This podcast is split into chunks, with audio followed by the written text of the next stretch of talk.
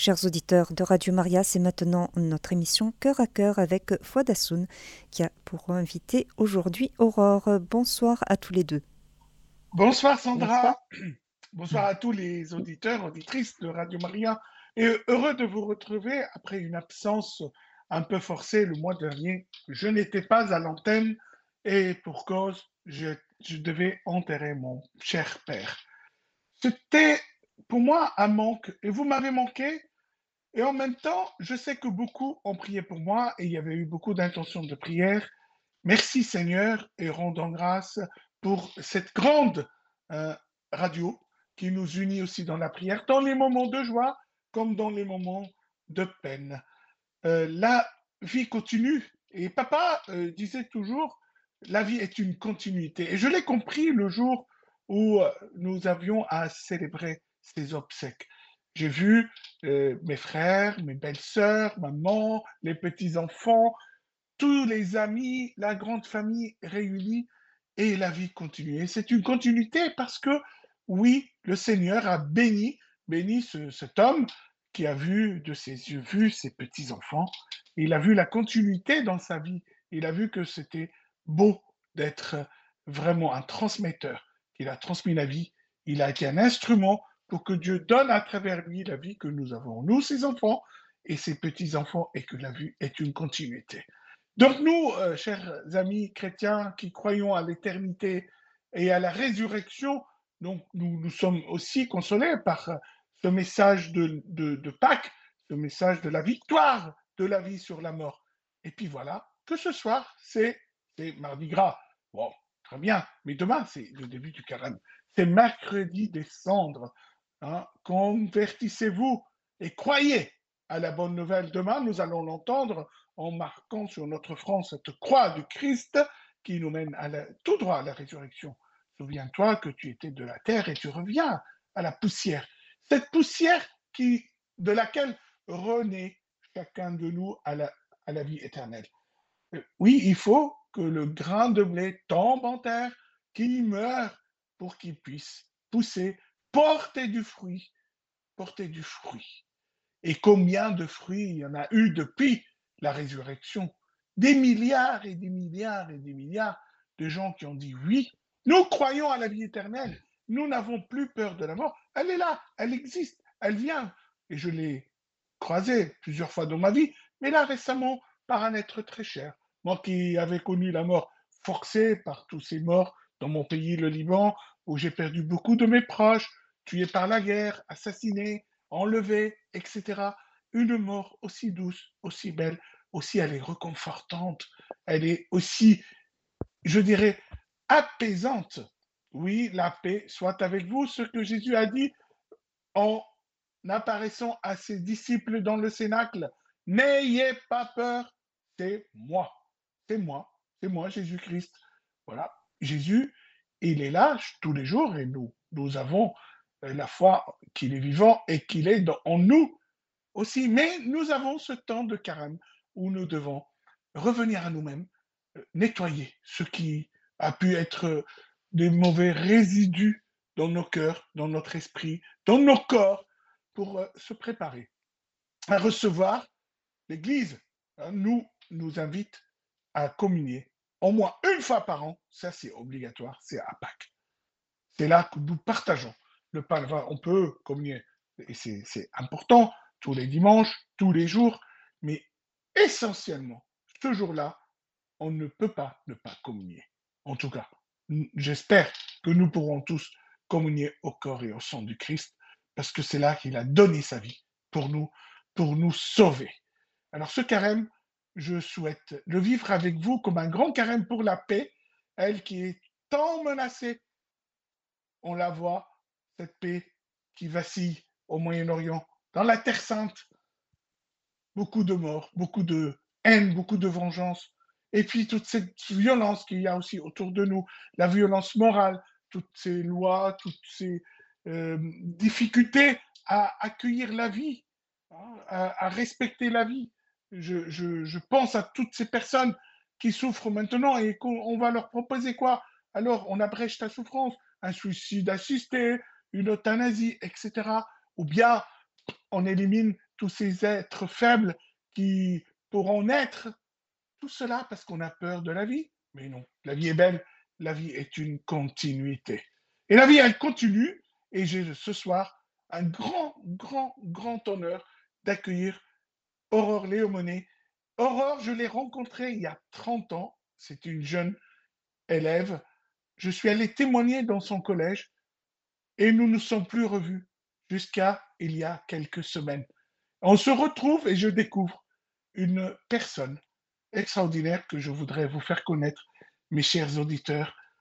Aurore Léomonet, bonsoir. Bonsoir, merci Fouad. Bonjour à tout le monde. Voilà, de te retrouver.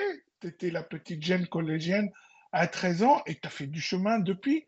On va parler de tout cela. Mais la première chose que je voudrais qu'on en parle ce soir, Aurore s'occupe euh, d'une basilique à Narbonne qui s'appelle Saint-Paul-Serge. C'est là que nous sommes re-rencontrés, 30 ans après. Que se passe-t-il dans cette basilique, Aurore Lemonet Qu'est-ce qui se passe dans cette basilique Des choses magnifiques? Alors, Donc, moi, c'est une basilique que j'ai connue il n'y a pas si longtemps. Il faut quand même le savoir. Je suis rentrée dans cette basilique par hasard le 19 octobre 2022, donc c'est pas si vieux. Et euh, bah, quand je suis arrivée, je me suis sentie très très bien, vraiment. Mais j'ai tout de suite remarqué à quel point elle a besoin de rénovation, beaucoup de rénovation. Et euh, j'ai adhéré à l'association qui, qui œuvre euh, pour la restauration de, de cet endroit. Donc on fait tous ensemble des efforts pour que ça puisse se faire. Que se passe-t-il dans cette basilique? C'est qui Saint Paul Serge? Alors Saint Paul Serge, alors il faut savoir que c'était le premier évêque de Narbonne. Et c'est euh, un évêque qui, euh, une fois qu'il bah, qu'il est. Bah, déjà, de, de, son vivant, il faisait des tas de choses formidables, notamment pour les pauvres. Mais il y a eu énormément de miracles, et notamment des miracles où il guérissait des cécités, euh, des personnes qui arrivaient euh, avec euh, l'incapacité de marcher et qui retrouvaient l'usage de leurs jambes. Donc il y a eu des miracles très importants. Ce qui m'a frappé, c'est que ça soit oublié tout ça. Donc c'était un, pèlerinage. Voilà, et c'était un lieu de pèlerinage très fréquenté. Alors, on faisait des neuvaines à l'époque, hein. c'était coutume quand les médecins n'arrivaient pas à soigner quelqu'un et conseillaient d'aller faire un pèlerinage à Saint-Paul-Serge et de faire une neuvaine. Aujourd'hui, malheureusement, la basilique est enfermée dimanche. Faire une neuvaine n'est plus possible. Donc, est-ce qu'aujourd'hui, s'il y avait la possibilité de faire des neuvaines, il y aurait encore des miracles? Ben, Je l'espère de tout mon cœur. Moi, j'ai fait une visite extraordinaire dans cette basilique, euh, guidée par Aurore, qui avait placé euh, devant toutes les chapelles des, euh, des petits stands où c'est écrit en braille et en écriture normale pour que les aveugles puissent aussi comprendre chaque statue à quoi elle correspond, qu'est-ce qui se passait là. Et on est descendu dans la crypte où il y avait vraiment des. Des... C'était une nécropole, hein, je crois, de l'époque romaine. Oui, c'est ça. Il y avait, voilà, euh, extraordinaire, un lieu touristique euh, formidable et un lieu historique, archéologique euh, extraordinaire et aussi un lieu de, de guérison, un lieu de miracle pas, ce n'est pas parce que je suis non-voyant moi-même, etc., que j'ai été touché par ça, parce qu'il y avait une telle histoire, que notre pays est truffé de belles histoires, d'une histoire extraordinaire, une histoire chrétienne très forte, hein, et qui surgit maintenant par en dessous de, de, de, des cendres et des ruines pour euh, renaître à nouveau. Je veux dire, j'ai vu là-dedans une chapelle à une sainte, s'appelle Sainte Germaine, Aurore Léoné, qui vous dit beaucoup, beaucoup de choses. Peux-tu ah, oui, Sainte-Germaine. Sainte-Germaine, Sainte-Germaine, pour moi, elle est très, très importante. Donc, euh, on, l'appelle Sainte-Germaine de Pibrac, puisqu'elle était bergère à Pibrac. Mhm. Euh, elle est entrée dans ma vie d'une manière un petit peu euh, singulière. c'est où Pibrac? Pibrac, c'est bah, pas très loin d'ici, c'est à côté de Toulouse. Enfin, d'ici, de chez moi, du moins. D'accord. Oui, ben, de chez nous, moi, je suis à Paris. par certains de nos, de nos auditeurs sont en Suisse, en Belgique, partout, au Liban, Donc, c'est à côté de Toulouse. C'est ça, c'est en Haute-Garonne. D'accord.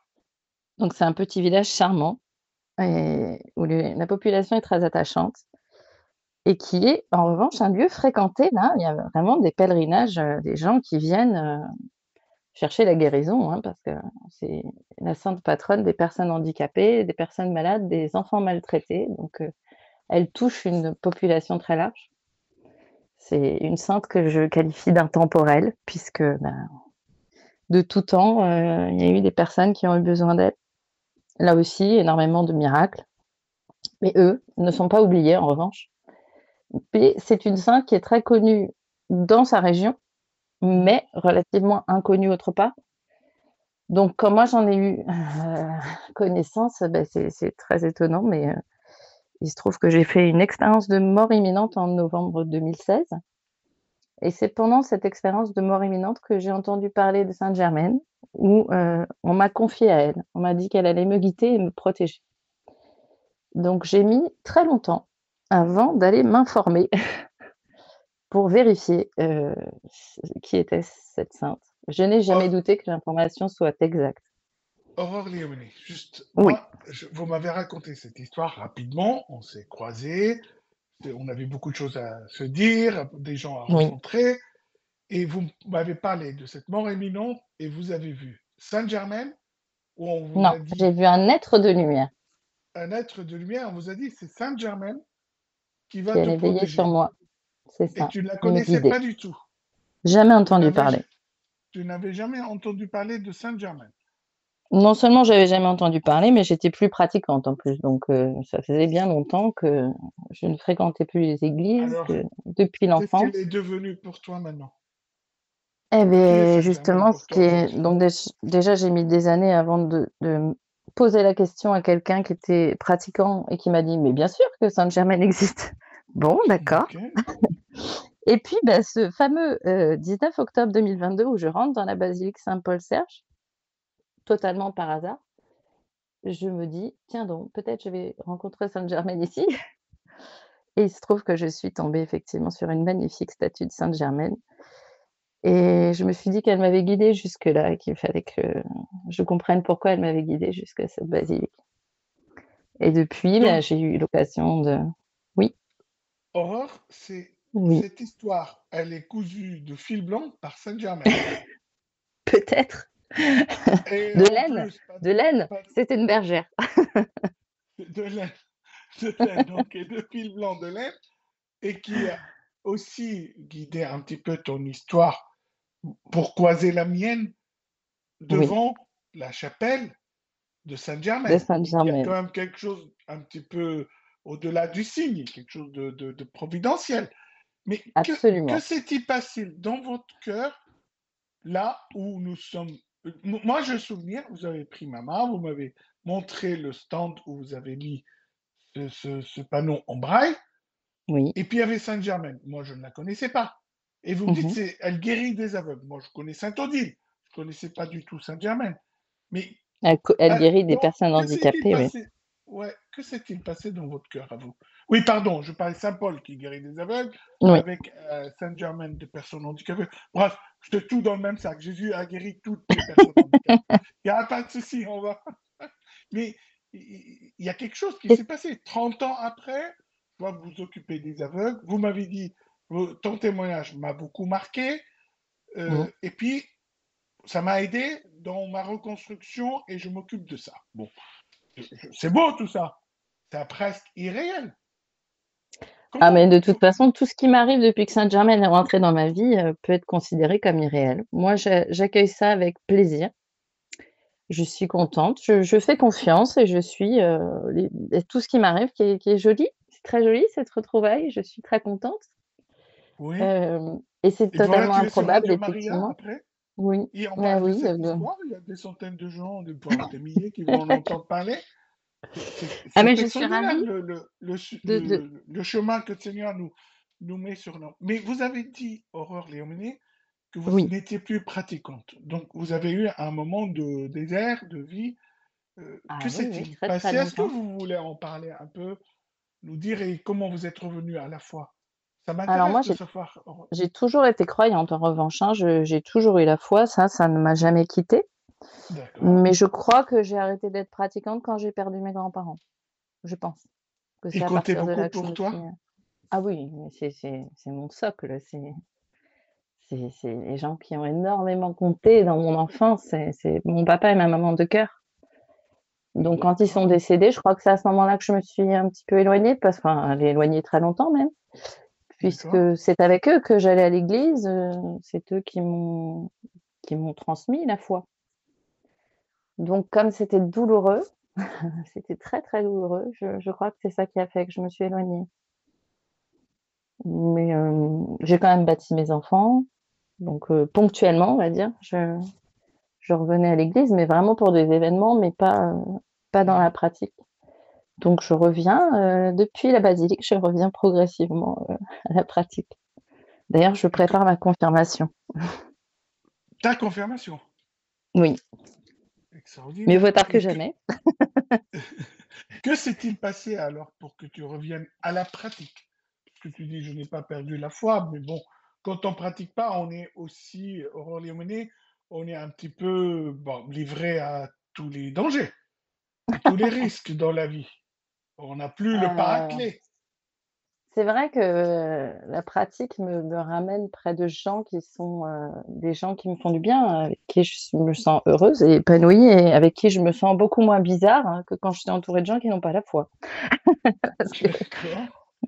Non, euh, question, Aurore, c'est qu'est-ce qui t'a fait revenir à la pratique? Bah, Sainte-Germaine, hein, ça c'est sûr. Euh, le fait d'arriver dans cette basilique et de, et de ressentir sa ah présence, parce que c'est vraiment ce moment-là. Ouais, Pas, le moment de la mort imminente, etc. Ça n'a pas, c'était pas ce Non, non, ça m'a, ça, ça Et il s'est passé combien de temps entre, euh, entre le Eh ben, mon expérience de mort imminente, c'était en novembre 2016 et je suis rentrée dans cette basilique le 19 octobre 2022. Donc il s'est passé un 10 ans après. Ah ouais. Mais je, crois que j'ai ressenti pendant mon expérience de mort imminente qu'un chemin pouvait s'ouvrir à moi, s'offrir, mais je j'étais peut-être pas prête pour l'emprunter. Et puis, ben, quand je suis rentrée dans la basilique, je me suis dit peut-être c'est le moment d'avoir euh, cette confiance qu'il faut pour, euh, suivre euh, ben, son intuition, pour, pour oser. Hein. par exemple, être à la radio aujourd'hui. Chose que c'est le rôle de cette émission. Hein.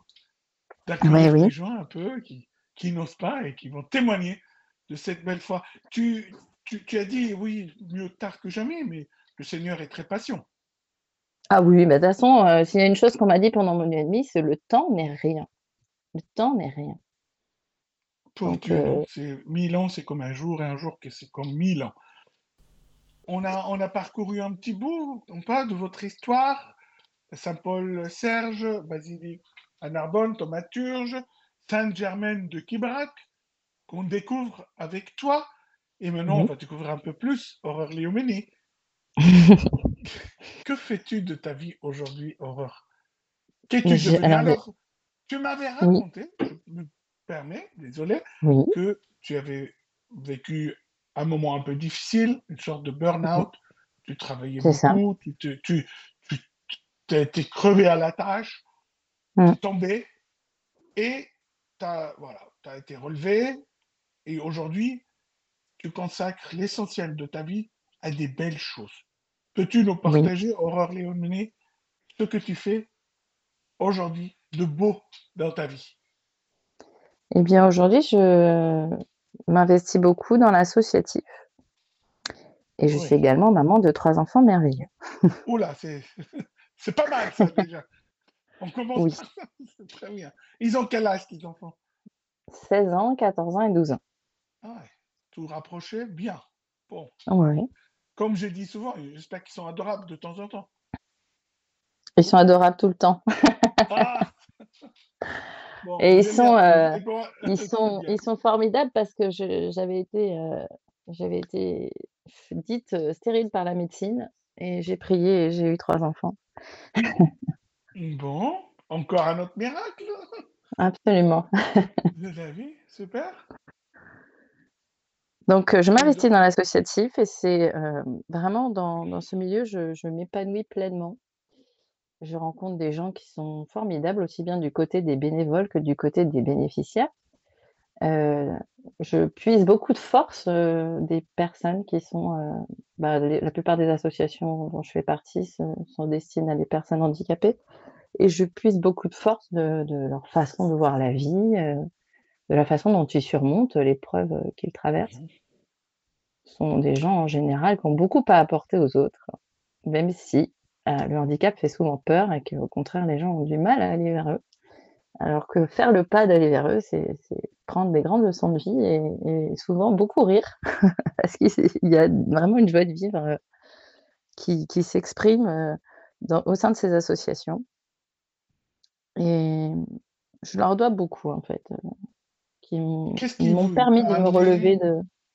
Comment Qu'est-ce qui t'a amené, Aurore Lémoné, à te consacrer aux personnes handicapées, aux plus fragiles, un peu de, de notre société? Est-ce que c'est ta fragilité à toi qui t'a amené dedans ou tu, tu puises une force là-dedans?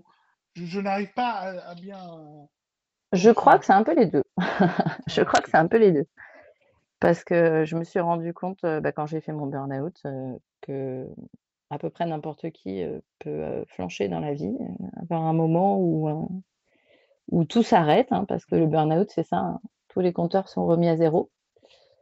Et on est obligé de réajuster sa trajectoire parce que si on décide de retourner sur le même chemin, on sait où ça va nous mener. On va droit dans le mur. Aujourd'hui, Aurore Lémonier, on parle de burn-out. Oui. C'est un peu galvaudé. Il y a quelqu'un qui est un peu fatigué. Ah oui, non, un vrai burn-out, c'est. Bah voilà, c'est quoi un vrai burn-out euh? Un vrai burn-out, c'est costaud. Bah, c'est euh, deux mois et demi d'hospitalisation. Ah oui, vraiment. Ah oui, oui, oui. Oui, un vrai burn-out, c'est. Euh, c'est plus, plus arriver à mettre un pied devant l'autre. Euh, ne plus être en, en fait, euh, c'est baisser les bras totalement, je crois bien. Enfin, en tout cas, c'est ce qui m'est arrivé à moi. C'est me dire, je ne vais plus y arriver, ça, je, je, peux plus. Je peux plus. Et en même temps, j'avais euh, vraiment une, une, vie qui, qui, ne me correspondait pas du tout. Mmh beaucoup de beaucoup de contraintes, aucun, aucune source d'épanouissement parce que même mes enfants, j'en étais de plus en plus privée par des horaires de travail de plus en plus écrasantes. Mmh Donc, euh, un travail qui était dénué de sens. Et Comment puis, tu t'en es euh, eh ben justement, grâce au fait déjà d'avoir du temps, de s'arrêter enfin. Parce que tant qu'on n'a pas ce temps pour euh, d'introspection, en fait, et aussi d'ouverture aux autres, parce que quand on a du temps, on a le temps de, parler avec les gens, hein, finalement. parce que moi, mon métier, c'était d'être au téléphone toute la journée pour, pour décrocher des rendez-vous. Donc, mmh. c'est pas ça communiquer, quoi. Mmh j'avais beau euh, être dans un métier euh, au téléphone toute la journée. Voilà.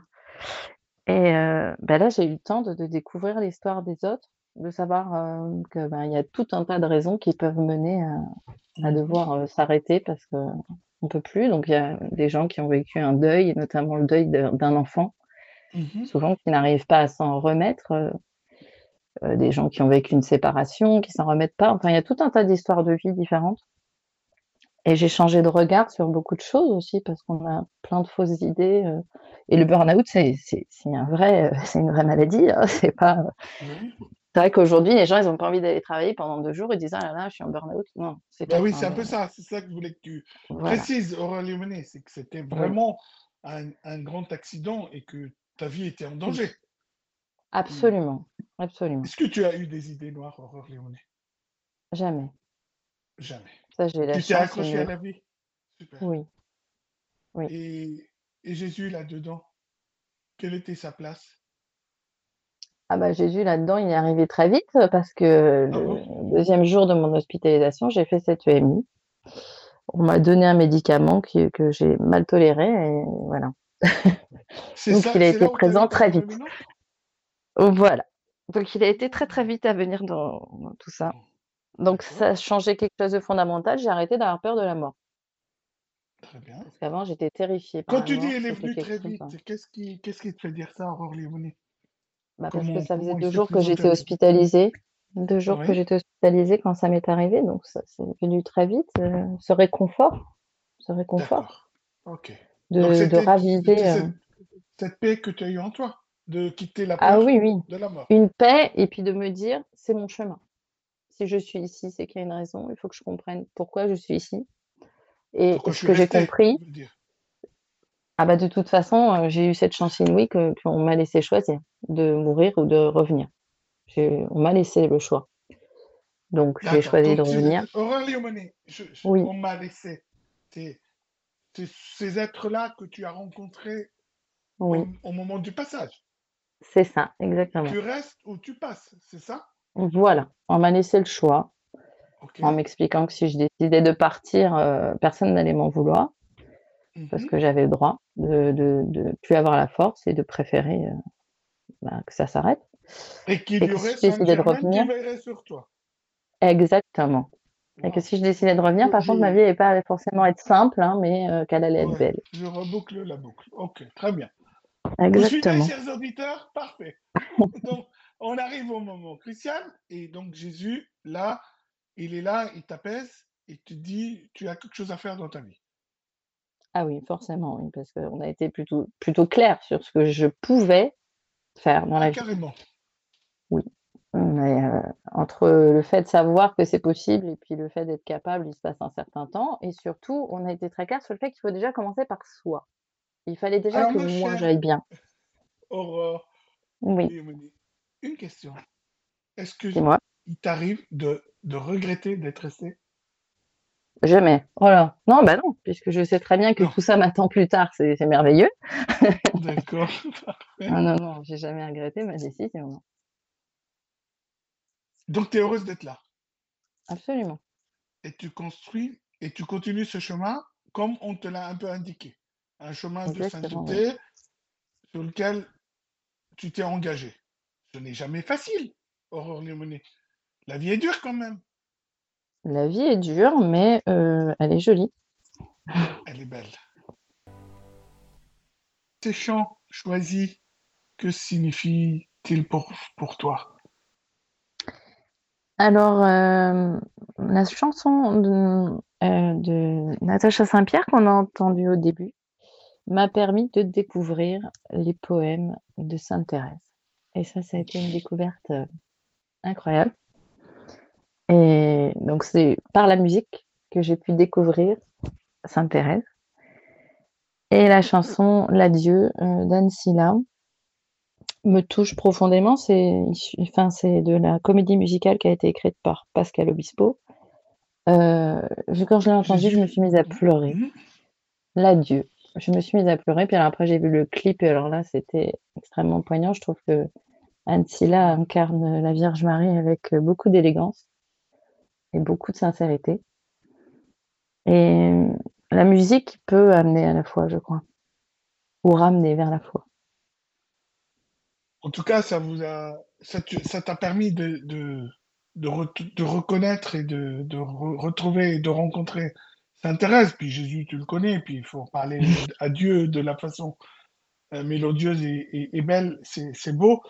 Euh, pour continuer sur notre lancée, cher Aurore Lémoné, il y a dans ton histoire quelque chose d'un peu surnaturel, extraordinaire, tout ça, c'est c'est beau, mais bon, tout le monde ne vit pas cette expérience-là et n'est pas touché par une mort imminente. J'en connais quelques personnes, euh, je, enfin, Na- Nathalie Saraco, d'autres, etc. Euh, mais quel est le chemin qui mène un petit peu au salut? Est-ce le fait de vivre une expérience si forte Ou il y a un autre chemin Ou une suite sur notre route pour aller de l'avant? Tu avais dit que tu allais être confirmé prochainement. Bon, bah, tu prends ton temps en fait sur ce chemin. Et qu'est-ce qui fait que tu... Bon, parfois les gens, il faut une expérience, ils ils deviennent du feu, tout feu, tout flamme. Je suis un super croyant, je vais... Et toi, tu prends ton temps. Ah oui, moi toujours. pourquoi. Pourquoi t'es si lente? Parce que je suis du Sud. Euh, c'est pour ça que j'ai fait un burn-out en région parisienne. C'était pas à mon rythme. Euh, pourquoi je prends mon temps? Ben, parce que le temps n'est rien, que peut-être je l'avais déjà au fond de moi.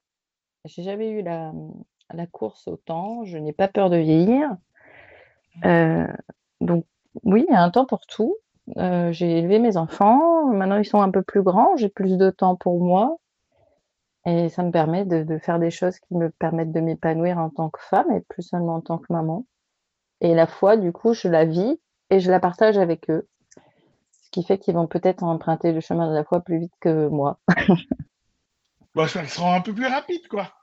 Voilà. ça, ça, ça, t'amène où aujourd'hui? Alors que, euh, que veux-tu transmettre à tes enfants? C'est quoi le, le, chemin sur lequel tu les amènes? Est-ce qu'ils sont baptisés? Tu les mènes à la confirmation? Ils, sont baptisés. Après, je, pour moi, euh, j'ai estimé que je leur laissais euh, la liberté de faire ou non du catéchisme. Je leur ai proposé, ils souhaitaient pas le faire. Je leur ai expliqué qu'ils pourraient le faire quand ils seraient plus grands. Mmh. Euh, je suis en sereine par rapport à ça parce que pour moi, ça peut être euh, un choix euh, une fois qu'on est grand, pour la bonne et simple raison que quand j'étais enfant, le catéchisme ne m'a vraiment pas mmh. parlé. Je, trouvais un petit peu farfelu tout ce qu'on me racontait, donc ça ça m'a pas vraiment touchée jusqu'à ce que ce soit mon grand-père qui me fasse le catéchisme et que là, il se passe quelque chose. Quand c'est lui qui m'a fait le catéchisme, parce qu'il a bien vu que le catéchisme ne marchait pas vraiment. Mais tu leur parles de Dieu? Ah oui, mais oui, c'est pas un sujet tabou à la maison, hein, pas du tout. Et non, non, ça, c'est. Tout le monde peut parler de, ce qu'il veut et le, sujet de la foi, bah, de toute façon, je suis tellement investie euh, dans la basilique et euh, dans des associations qui sont euh, parfois. Bah, je fais partie par exemple de l'association Simone Sirène, donc c'est pour les personnes handicapées, mais c'est avec le diocèse. Donc voilà, ils viennent avec moi, ils font des belles rencontres avec moi. Ils commencent à s'investir dans l'associatif aussi. Ton avis, Aurore Je crois, oui. La, petite graine euh, de la foi euh, va germer tranquillement. Donc, tu es aussi dans la patience, que ça, ça, Absolument. ça puisse germer et que ça puisse. Et que ça s'enracine profondément. Exactement. Donc, c'est un chemin et que tu as choisi et je, je ne le critique pas, même si je suis pas d'accord. On peut pas être d'accord sur tout. non, pas forcément. mais je, trouve aussi on a telle euh, belle religion qu'il y a de belles choses à découvrir. Bah, c'est bien de les découvrir tard, mais c'est bien aussi tôt pour qu'on puisse les faire grandir en nous. Mais bon, on laisse le Seigneur agir dans leur cœur et on prie pour eux. Dernière chose, avant de clôturer cette émission, euh, nous n'avons pas parlé, nous n'avons pas parlé de, de, côté artistique mmh euh, que tu as aussi et que tu développes, c'était mosaïque. On a oui. en une minute, si tu peux nous en parler, parler aux éditeurs. S'il y a un site, ils peuvent regarder ça. Pourquoi c'est mosaïque, etc. Je te laisse en parler, Aurore Lémonet. Alors, pourquoi la mosaïque euh, Je ne sais pas, j'ai toujours trouvé ça magnifique et dès lors que j'ai trouvé ça magnifique, je me suis dit, il faut que j'apprenne. Donc, euh, j'ai fini par apprendre euh, en 2011. J'ai pris un petit cours de deux heures et puis j'en ai fait un métier. voilà. Et de ce métier, ben, j'ai pu, euh, grâce à ça, faire un joli bougeoir pour Sainte-Germaine pour la remercier. Voilà, la mosaïque, c'est quelque chose qui me parle. Aujourd'hui, je la fais avec des pierres d'ailleurs. J'ai fait rentrer le quartz, la cornaline, tout un tas de pierres, même des émeraudes brutes. J'aime fabriquer des, mosaïques précieuses. Je trouve que déjà, je fais que des modèles uniques, bien évidemment. je fais souvent des mosaïques avec une intention de prière en la faisant. Et c'est un vrai plaisir. Je trouve que quand on occupe ses mains, on est forcément heureux. Tu as dit, j'en ai fait un métier, donc tu en fabriques et tu en vends tu, tu... J'en ai fait un métier, c'est plus, c'est plus le cas aujourd'hui, mais j'en ai fait un métier ouais, ah, pendant, fait. pendant deux ans. D'accord. Donc tu, tu, tu, continues à en faire? Ah oui. oui malheureusement, je n'ai pas d'atelier, donc j'en fais moins que ce que j'aimerais. Et, et, je sais que tu fabriques aussi des beaux chapelets, parce que tu m'en as offert un. je garde précieusement et je prie pour toi, pour tes enfants, pour que ton chemin de salut continue et que tu puisses aussi euh, arriver hein, à ce summum de la confirmation, de voir cette flamme, et que les enfants te suivent. Hein. Tu peux, tu ah peux les guider. Ah, mais ils sont fiers de moi. Grande joie de t'avoir accueilli, Aurore Limonet. Euh, les amis, je vous remercie et je vous retrouve le mois prochain. Je vous souhaite un bon et sain carême et nous nous retrouvons. Oui, à toi. Je voudrais, juste, je voudrais juste remercier Jean-Marie qui nous a permis de nous rencontrer et le père Marc-Olivier qui nous a permis de nous revoir. Père Marc-Olivier de Vaugéraud qui est à Narbonne et Jean-Marie qui est un ami, qui était ton prof de maths, qui est un ami de la famille, qui nous, qui nous, qui m'a invité pour parler à ses élèves. Et voilà que 30 ans après, bon, bah, je retrouve. donc merci à tous les deux et merci à toi. Voilà. Merci au Seigneur et, merci Saint-Germain. Merci Saint-Germain. Bonne soirée à tous et à très bientôt. Chers auditeurs de Radio Maria, c'était l'émission Cœur à Cœur avec Foi d'Assoun, accompagnée aujourd'hui par Aurore Léomonet. Et vous pourrez réécouter cette émission en podcast sur notre site internet www.radiomaria.fr.